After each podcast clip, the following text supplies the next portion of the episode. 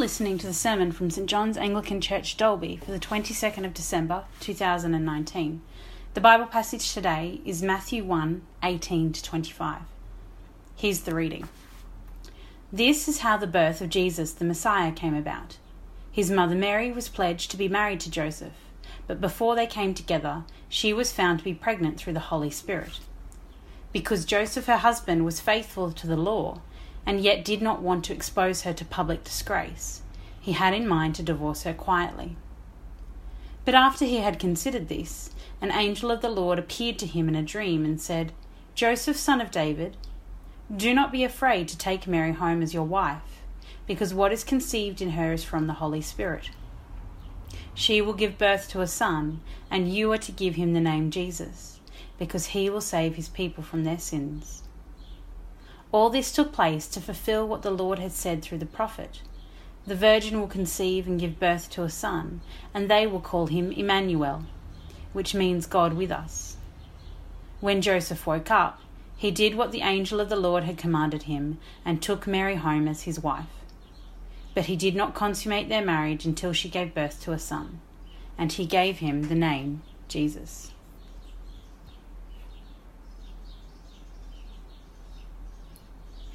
I think everyone in this room, young and old, would know how to respond if I said, Marco, Marco Polo.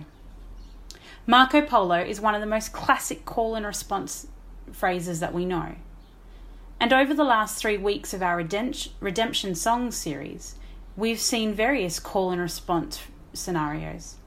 Jesus calling his disciples to be ready for the Son of Man, John the Baptist calling people to prepare themselves for the way of Jesus, and the angel calling Mary to bear the Christ child. None of these calls, unfortunately, is as simple as Marco Polo. They require people's whole lives, and the responses certainly change the lives of the characters in them. I think the carol O Come, O Come Emmanuel is a breathtaking example of a call and response. The verses draw on the words of Scripture, calling out to God again and again to send the Messiah to ransom captive Israel. Through each verse, it uses different names of the promised Messiah, asking God to save and to heal. And then suddenly, this melancholic lament is broken by the refrain of thanksgiving, with the words, Rejoice, rejoice, Emmanuel shall come to you, O Israel. God has responded to the Israelites' lament and has sent Emmanuel, God with us, to save. Today, as we approach Christmas week, we meet the final character of our series of call and responses Joseph. This young carpenter of no more than 20 is a faithful and righteous man who had everything going for him. He had an understanding of Scripture, a trade, a fiance, and a future. Unfortunately, his reputation risks being destroyed as he finds out that Mary is pregnant before they are married and living together. Joseph has every right to take the acceptable process of divorcing Mary. But instead of divorcing her, he's called by the angel of the Lord to take Mary as his wife and to name or legally adopt Jesus as his son. And by responding to this call, our passage today highlights a man whose faithfulness is not bound to social convention, but is grounded in love. It's fitting then that the final Advent candle that we light today is the candle of love. Joseph is a man of faith who shows great love to others by his response to the call on his life. And we can see this in three distinct relationships to which Joseph is faithful his relationship with God, with Mary, and with Jesus. And it's through the stories told in these relationships that we can better understand the story of the whole of Israel, the story of God's salvation plan for all people. So look with me at verses 18 to 21. This is how the birth of Jesus the Messiah came about. His mother Mary was pledged to be married to Joseph but before they came together, she was found to be pregnant through the Holy Spirit.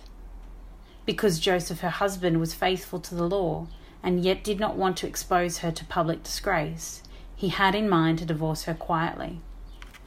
But after he had considered this, an angel of the Lord appeared to him in a dream and said, Joseph, son of David, do not be afraid to take Mary home as your wife, because what is conceived in her is from the Holy Spirit. She will give birth to a son, and you are to give him the name Jesus, because he will save his people from their sins. So, commentators tell us that Joseph was a good young Jewish man. He would have been around 17 to 20 and educated in the Jewish law, the Torah. His life was on track. He was a carpenter, he was engaged to be married. In the modern day, engagement is a period of preparation with a promise to marry but there is no legal documentation signed. However, in ancient Jewish society, the betrothal or engagement was actually a formal process that took place about a year before the wedding. Man and woman were pledged, witnesses verified, dowries were in part paid, they even referred to each other as man and wife, but they did not live together. As such, any relationship or child outside of this was considered adultery. Joseph, of course, knew this. What he also knew was that he was required to divorce Mary and to expose her to shame for her apparent adultery. And we see that Joseph is faithful to the Lord through his observance to the law. He does intend to divorce Mary. And he has every right to divorce her. He's actually expected to do so. He knows the law and he's faithful to it.